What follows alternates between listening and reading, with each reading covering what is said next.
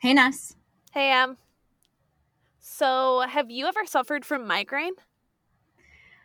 Um, only a couple of times have I had one in my life. It was when I was really, really young.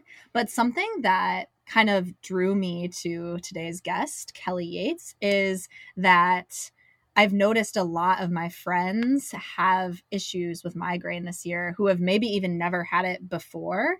And I think it's just kind of due to that general 2020 stress that we've all been under. And it's clearly manifesting in the way of migraine for a lot of people. So I think this guest will be very timely that we have today. Yeah, I was going to say from talking to Kelly, it seems like stress is a big trigger.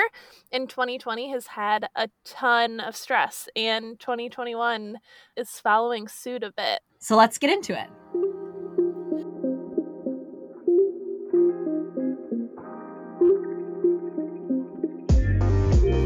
Hi, welcome to Wellness Myths. Today we have Kelly Yates here. She's a private practice dietitian that specializes in migraine and gut health. She was inspired to pursue natural interventions for migraine after dealing with her own diagnosis for over two decades and knowing medications could not be the only solution.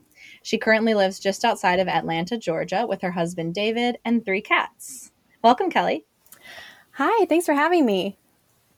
Hi, Kelly. We're so excited to have you on today. I wanted to start with so I'm guessing a lot of our listeners, if they're tuning in today specifically to listen about migraines, they might suffer from migraines or they probably at least know what they are. But I just want to make it clear for anyone who isn't so sure can you tell us what a migraine is? Of course. Yeah. I'll go into kind of the definition and then I'll throw a few stats in there just for fun. So, migraine, and I have to correct most people, so please don't feel bad, but we refer to it as migraine instead of migraines. And that's a more recent change in language and how we speak about migraine. We've changed it to migraine because it is a neurological condition that we have 24 7, those of us who have migraine. It's characterized by, you know, that intense head pain, which is probably the first thing you think of when you think of migraine. But there are actually a lot of other symptoms that can come along with it that you may experience during an actual migraine episode or attack, but also in between attacks. So these can be things like nausea, vomiting, trouble speaking, even numbness and tingling, sensitivity to light and sound. And then there's also different forms of migraine. One of them is vestibular migraine, so you experience a lot of like dizziness or motion sickness, things like that. It's a much more diverse condition than a lot of people realize when they first think of migraine, but there are actually a lot of different symptoms that can come with it. And it is actually the third most prevalent illness in the world and the sixth most disabling condition in the world. So it has a mm. really big impact. And I know you mentioned there's a lot of manifestations of migraine. Mm. Most people think of head pain have you had anyone who suffers from the other symptoms and doesn't get the head pain? Yeah, so that's a good question. A lot of people who have the vestibular migraine, they may not always have head pain with their episodes, or they may never experience head pain.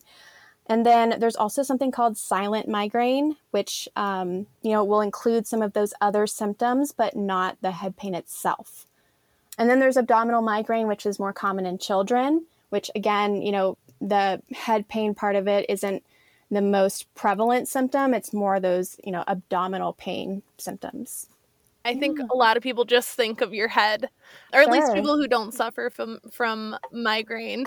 I'm really having to be careful to say yeah. migraine without that S. It's kind of hard. I still mess up, so it's fine.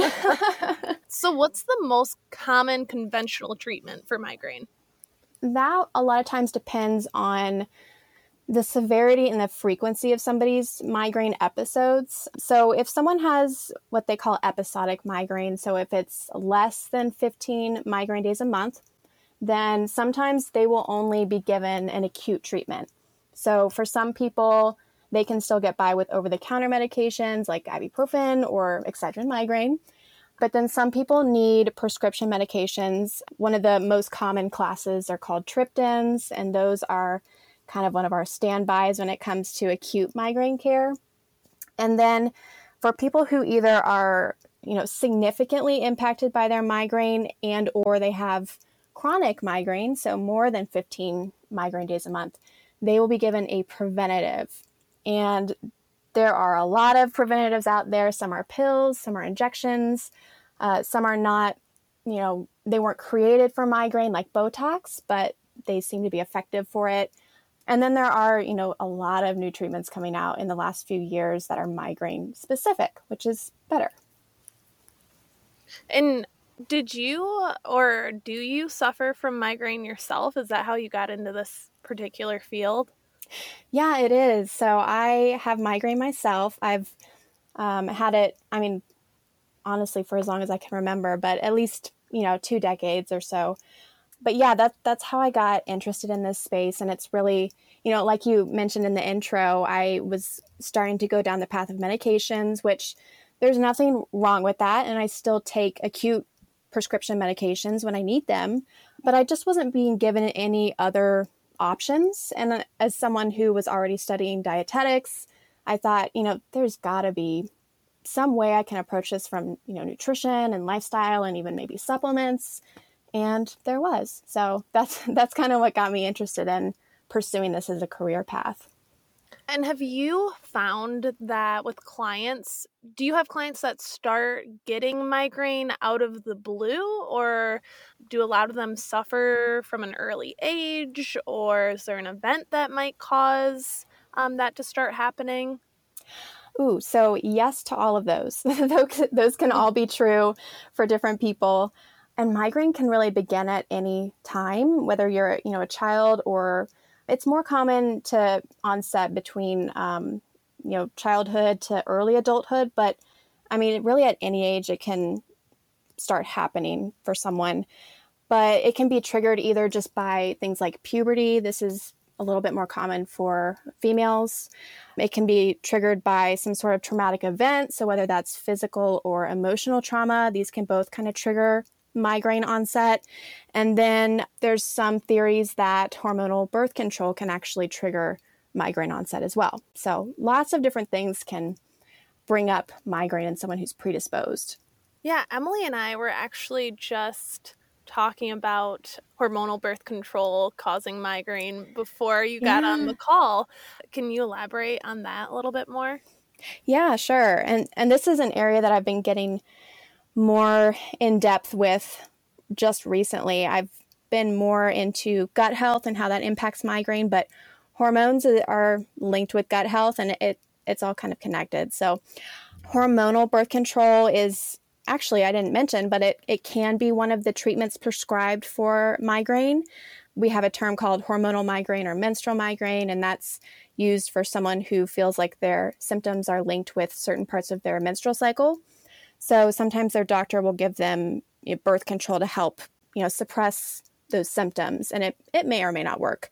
But some people notice that either once they begin taking hormonal birth control or once they go off of it, if they go off of it, then that may actually trigger the onset of their migraine. So it's it's very individual because, you know, birth control affects us all differently depending on our our personal chemistry, but that can be a contributing factor for some people.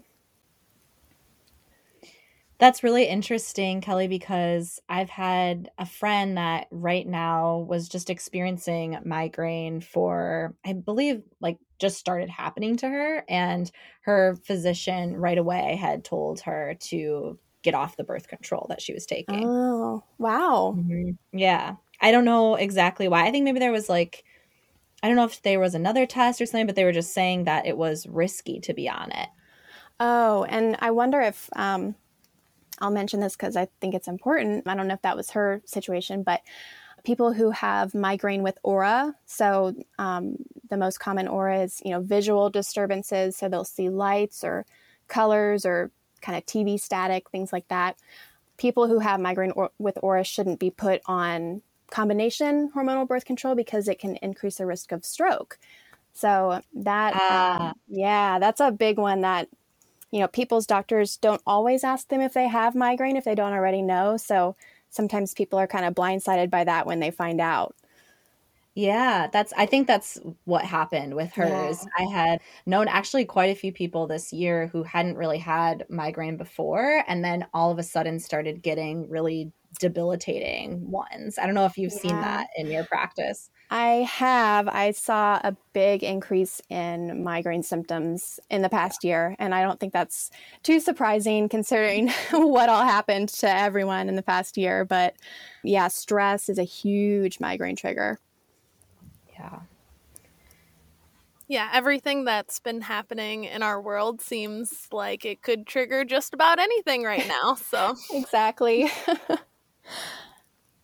so do you know um, if migraines are more common in men or women? Yeah. So, as far as, you know, the statistics tell us, migraine is more than twice more likely to happen in women. So, I think about 20%, 18 to 20% of women in the US have migraine, whereas it's less than 10% for men. Although, you know, stats always have a little bit of wiggle room for error, and it may just be that women are more likely to go to the doctor for their symptoms than men but it's still a pretty big gap. And there is such a strong link with those female hormones and migraine. So we do still think that it's more likely to happen in women. Yeah, that's really interesting. That's, like you said, that's a pretty big gap. hmm Yeah. And then children, of course, can also experience migraine, and sometimes it does go away um, once they reach adulthood, but about 10% of children also experience migraine. It's funny that you mentioned that because literally just before we started Mhm. recording, Vanessa and I were saying how I used to get them when I was really young. Yeah. I don't even really remember like realizing that at the time, but I remember I just had to be in a really dark room and my eyes would be really sensitive and feel very strained and I would get the abdominal symptoms. Oh, yeah. Yep. That's that's Yeah. migraine. Yeah, it's it's so interesting. I think that my mom had that as well and then she had told me, "Oh, I just grew out of it, so hopefully you will too." And then I ended up I mean, I never got one again. Wow. wood, but yeah. Yeah, and it definitely it does run in families. Um, it's thought that there's a really large genetic component to migraine. Oh, interesting. Yeah. I never knew that one. Um, okay, so my question is how do food sensitivities relate to migraine? Because I hear this often, and I know that food sensitivity testing can be a little controversial. So I would love to hear your take on that. Yeah, I love to talk about this. So, the first thing that I just want to make the distinction of, and this can get a little bit confusing, but there, when we talk about migraine, you know, food allergies could potentially contribute to symptoms, although probably not as significantly. But we were really talking about food sensitivities and then food triggers.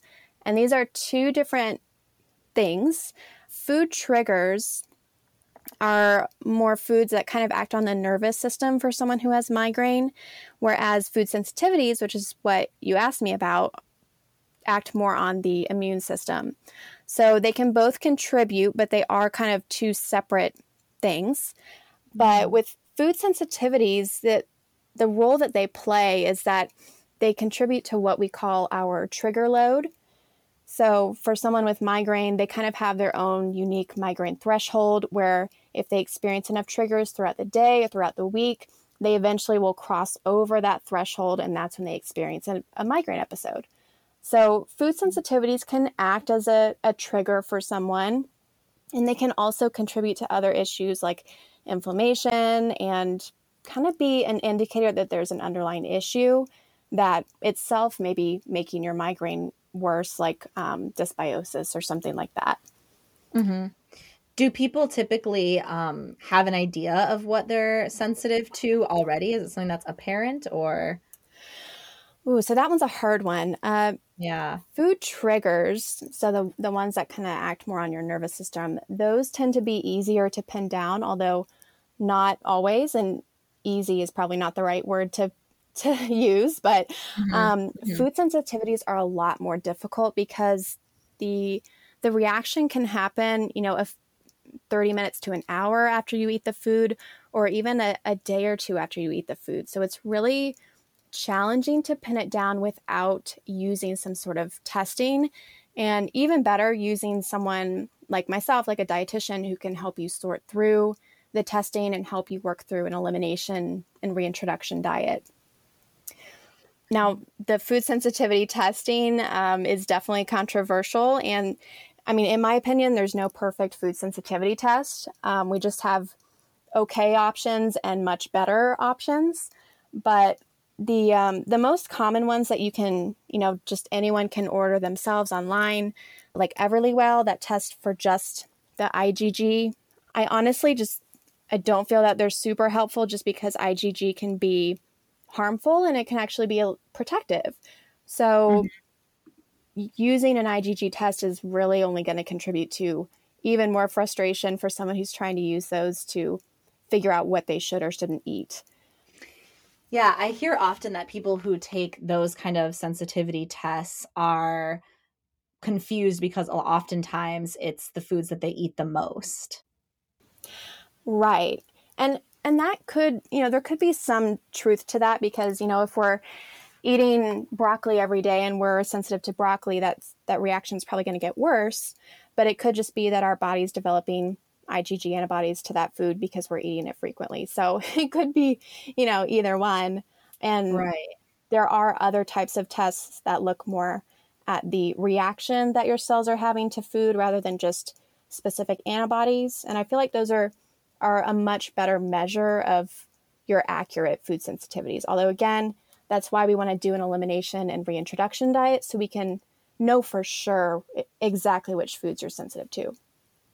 Yeah, so let's talk a little bit more about how I think there's almost everyone at some time who struggles with a health related thing, whether it's digestive or something they feel has a food trigger, has thought about an elimination diet or um, as I'm sure you know, oftentimes physicians will prescribe something like that, but then kind of leave people to navigate it on their own. Um, yes. So, can you tell me a little bit about it? It's always like someone's like, How am I supposed to stop eating literally 800 foods at once and then start yes. to put them back in? So, I would love if you could talk about that.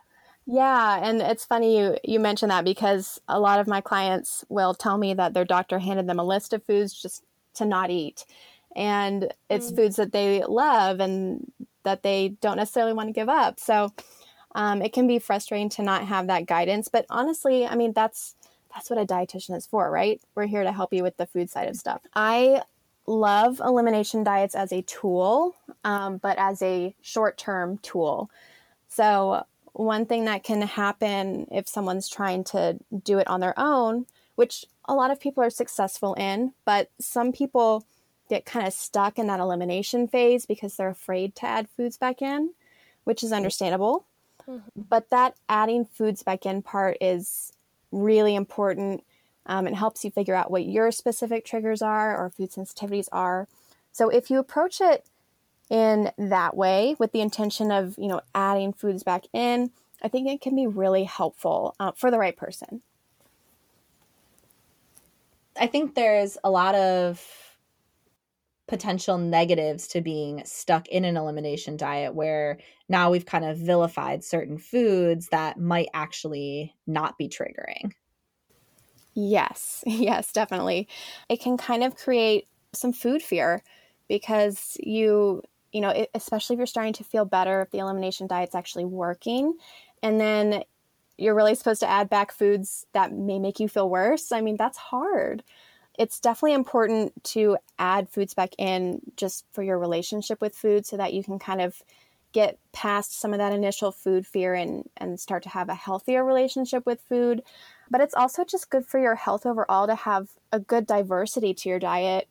It's good for, you know, getting all the vitamins and minerals we need and it's good for gut health. So you really don't want to stay in that elimination phase for more than, you know, in my opinion, a few months.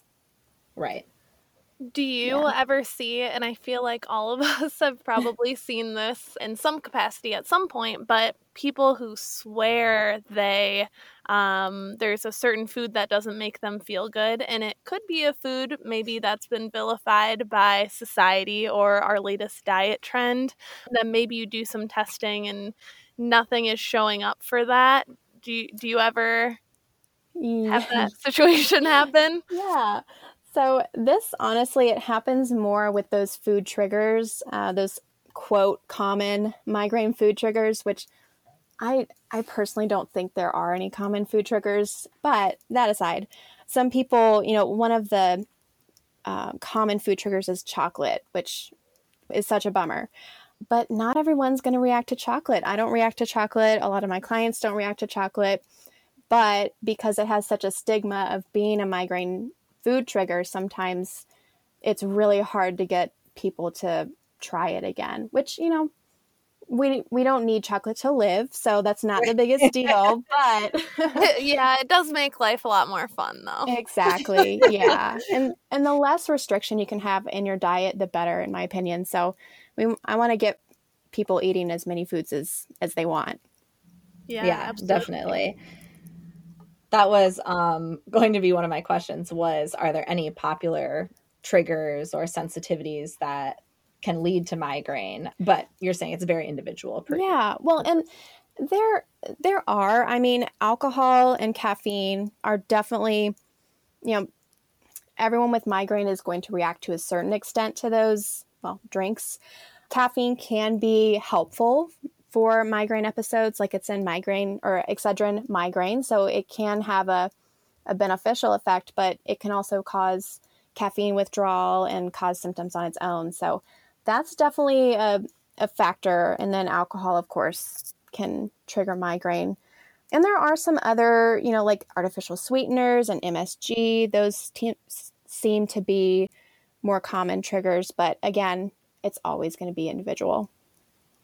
And right. do you know, I know you mentioned, you know, chocolate being a bigger one. And to me, you know, things like alcohol and caffeine kind of make sense. But do you mm-hmm. know why chocolate has been something that has been labeled as a maybe it isn't, but it's been mm-hmm. labeled as a big trigger? Yeah, so that, that's a really good question. Most of these foods that are considered common triggers contain certain food chemicals. So for chocolate, I mean, one of them is caffeine, mm-hmm. but one of them is also tyramine. And tyramine is a food chemical that's seen as a common migraine trigger. Some mm-hmm. other ones are histamine and nitrates and nitrites.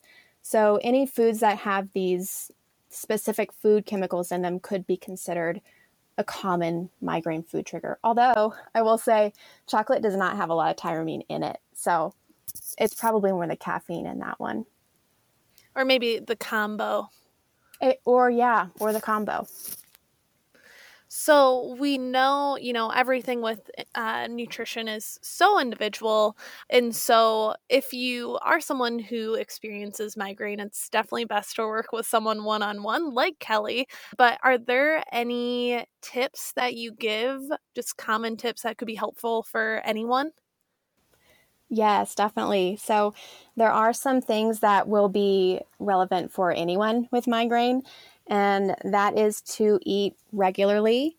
So, really, every three to four hours is going to be best for most people with migraine because we want to keep your blood sugar as steady as we can because blood sugar spikes and dips can be a trigger for a lot of people. And then making sure just to have balanced meals. So, having protein with each meal, having some sort of carbs, fiber, fat those are all important. And I find that a lot of my clients just tend to forget protein because they're reaching more for some of those comfort starchy foods. So adding protein can be really helpful. And then this can be a little bit triggering for people with migraine because they're always told to drink water, but it is important to stay hydrated. I usually recommend around 75 to 100 ounces a day. It's a lot more than a lot of people may be drinking, so staying hydrated can definitely help. Those are really great tips. Thanks. Yeah. And oh, one other one. If they haven't already, then keeping a symptom journal can be helpful to track, you know, what may be contributing to their symptoms. And at the very least, if it's overwhelming for them to try and interpret, then bringing that to their doctor or their dietitian or whoever they're working with so that they can help them interpret it can be really helpful. And are those tips, um, as far as, you know, eating balanced meals and balancing your blood sugars, staying hydrated, are you saying that across the board for during a flare or not in a flare? Or is there a difference of maybe what you would tell someone to do um, during a flare? Yeah, and I love that you're using the term flare because that that is a perfect description. Um, but I mean, having those balanced meals and eating frequently is going to be helpful anytime. So just in day to day life, it's definitely going to be more challenging. And when you're in a flare, especially for someone who has intractable migraine, so they are in an episode 24 7, that's when having some strategy to these things and figuring out how to get in those calories and protein when you don't feel good all the time can be really helpful. So, getting support with that and having some strategies that work for you can be really beneficial because it is so important to make sure you're getting enough calories and protein and water all the time. Oh, I feel like I learned so much about what affects migraine over the course of this conversation because Good. I think for a lot of people, it just seems like something that people just have to deal with, and there might not be all these different lifestyle adjustments. So it's really interesting. Good. And honestly, it, yeah, it can feel like something you just have to deal with for someone who has migraine too, especially if if they haven't been given these other options. So it is there is a lot we can do outside of medication to support our ability to manage our migraine. Yeah. So I know that there's going to be some people who would love more resources and to hear more from you. So where can people find you? Yeah, so I hang out most of the time on Instagram, and you can just search the migraine dietitian. My username is at the dot migraine dot dietitian, and dietitian has no C in my spelling. So, um, PSA to everybody: yeah, dietitian yeah. has no C. There's no C.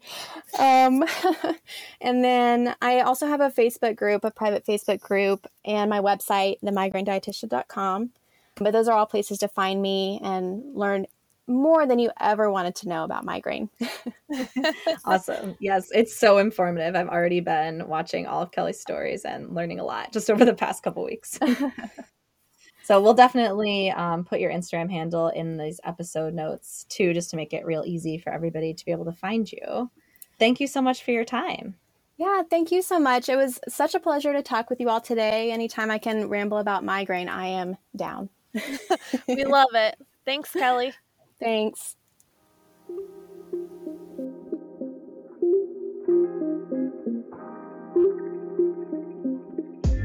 Thank you so much for tuning into this episode of Wellness Myths. Please remember to rate, subscribe, and review. We'll be dropping another episode next Wednesday with registered dietitian Ashley Kitchens about meal prep. See you then.